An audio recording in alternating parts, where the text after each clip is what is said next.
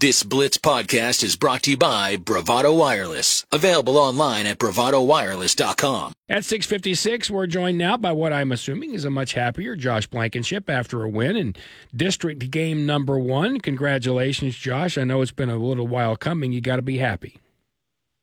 Very happy. You know, a win cures a lot of things and covers up a lot of irritants and, and odors and all kinds of metaphors, but, but we love celebrating a win. All right, so give me a little bit of an idea about. I mean, it's 52-13, so that sounds like it's a you know an easy runaway win. Certainly, every football game has its ups and downs. Give me a breakdown. How'd things go? Uh, we started off uh, fast, which was my my biggest concern and challenge. Um, you know, I think our kids can turn on the film and see that uh, pretty quickly that Southmoore is not as talented as, as the teams that we had played, you know, before that, and um, you know, I was hoping we wouldn't play down to anything. We would continue to progress and get better. And so the challenge was to start fast. We went out and um, uh, kicked off well. Um, I think it was a three and out to start, and then they punt, and then we re- returned the punt for a touchdown. Um, and then continued to play good defense all night. Um, ran the ball well, uh, threw the ball well enough, um, and then uh, had a pretty sizable halftime lead, which – um, you know, was obviously encouraging. But then again, trying to come out and start fast in the second half and get some more reps, at least in the third quarter, for some of our starters to keep keep getting uh, an opportunity to keep growing and getting better. Um, and I thought they did a good job of finishing that off. And then we got a lot of guys in in the fourth quarter. You know, you make a great point. You, you, the, you, the players know they look at the other schedule, they look at the other teams, they understand. But at the same time, knowing they still needed and wanted their win. From your standpoint, you, you said make sure they don't play down. How in the world do you do that? I mean, that's got to be a hard subject to approach. You know, I don't know if I've got that figured out. Um, I think we we did a good job of responding to that challenge uh, this past week, um, but that that could just be the uh, the hunger for getting a win and and knowing. Um, I think we've learned over the past couple years that that in in district play, even anybody can anybody can show up and beat you if you don't if you don't show up to play and perform. Um, and I don't think they were. Um, I don't think it, they were scared of that or concerned about that. I think they just uh, were. I think it was more of a hungry thing of uh, wanting out and uh, wanting to go out and play well, especially at home on homecoming you know, you talk about, and every coach talks about once you win, you can coach them a little harder, if you will. Not that you weren't to begin with, but you do see a difference in them in practice. After that win, what did you see in their eyes, and what's practice been like this week?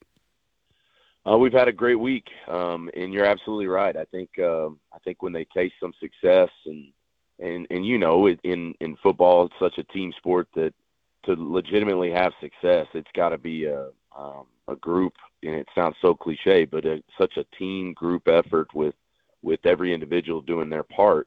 Um, and once you taste that really functioning at a high level, um, you know, there's a little, you know, instinctive buy-in um, that that can only come from winning and success. And so, yeah, uh, there's a lot more hunger in their eyes to to soak up what their coaches have to say, to um, you know, a little bit more bounce in their step, to want to fly around a little bit harder, knowing how important Monday, Tuesday, Wednesday, Thursday is leading up to the game. Yeah, and it's funny to say, and it, it, it's not a completely true statement, but it, they they seem to believe you more after a win, don't they? no question, no question. You know, anytime you talk about you know putting in this kind of work, focusing on what we're saying to do, uh, giving everything you got, um, and then they see the reward from that. Yeah, absolutely. They they want more of that formula. Josh Blankenship's with us, head football coach at Broken Arrow. Nice win for them over Southmoore, 52 13. They've got Norman North coming up. We'll talk about that one in a moment. It's 7 o'clock here on the Blitz. I'm Rick Couri along with Scott File. This may sound like a little bit of a strange question, but because your team is so young, is that a little bit of advantage, you know, now that you're in district play because they are so young, they haven't really had that experience. They're not really caught up in the trappings now of district play. They're not really understanding the importance yet of it? Is it kind of an advantage?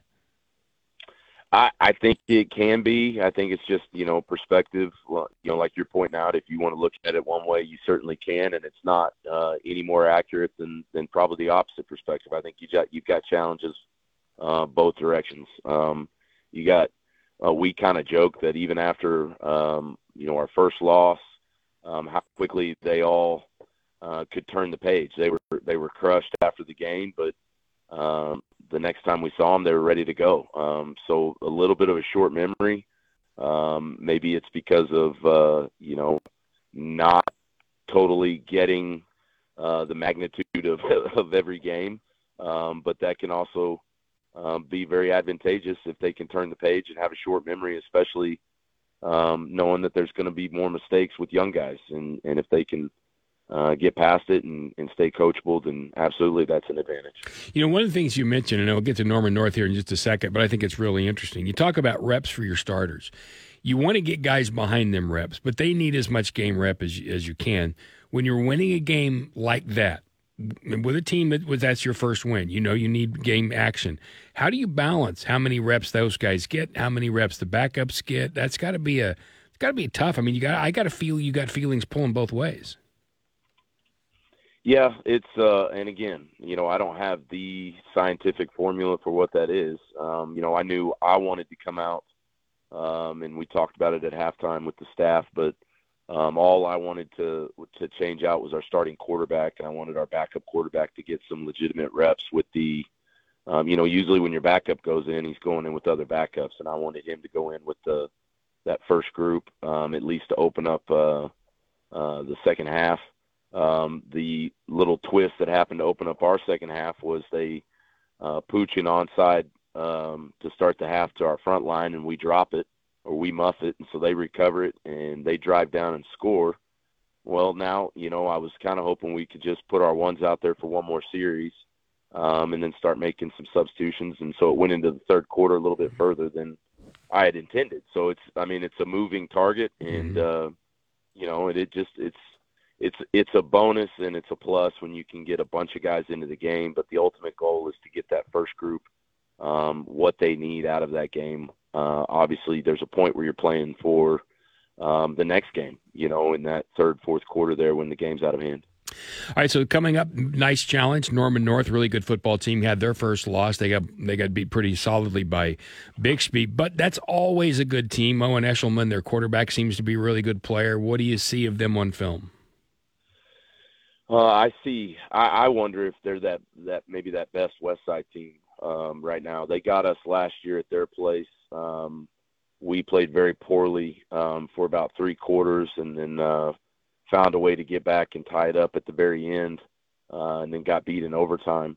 Um, they had, uh, I think they kind of had their coming out game on offense against us last year, um, and they really, really play with a lot of swagger um, and confidence. I think they went to Jenks and beat Jenks there last year. Um, and then uh, their stud starting quarterback from last year, Six Killer, I think got hurt right at the end of the season. And uh, so this Eshelman uh, guy that's playing for him now actually got some action, um, I think, into the playoffs last year. Um, and he is he's dynamic. I mean, he's big and long. He they run the ball with him a lot. Um, he throws the ball very well. Uh, they've got a big, strong offensive line, uh, athletic group as well. Um, and then defensively, um, they're pretty simple in what they do, and they're really good at it. Um, so they they all fly to the football. Uh, they're sound, well coached. Um, this is a really, really, really good uh, team, and I'm I'm grateful they have to come here. Um, and any advantage that we can get, I want it. Yeah, no kidding. Those trips down the turnpike can get old. Last thing for you, it, you you know, you said this team's young and scrappy, and you finally get your win. That's great. Where are you seeing the most improvement actually on the field, Josh? Um, I'd been saying uh, up front on both sides was where I was seeing a lot of growth. Uh, offensive line uh, was really, really starting to gel. Played well uh, on Friday night. Defensive front um, is really uh, showing some some markers that I've been looking for of some really good play.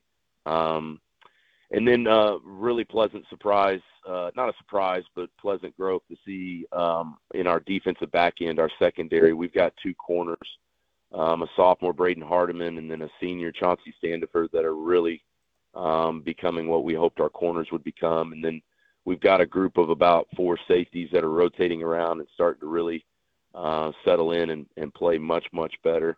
Um, which that was probably the the weakest area of our defense, and and watching them grow is is exciting and encouraging. Well, you know, just good to get a win. There's no doubt about that. I know it lifts everybody's spirits, and I'm glad you're home as well. It's always nice when you don't have to make that trip. Uh, keep everybody healthy. Good luck out there, and we'll talk to you next week. All right, guys. Thank you. Thank you for listening to this exclusive Blitz 1170 podcast from Bravado Wireless.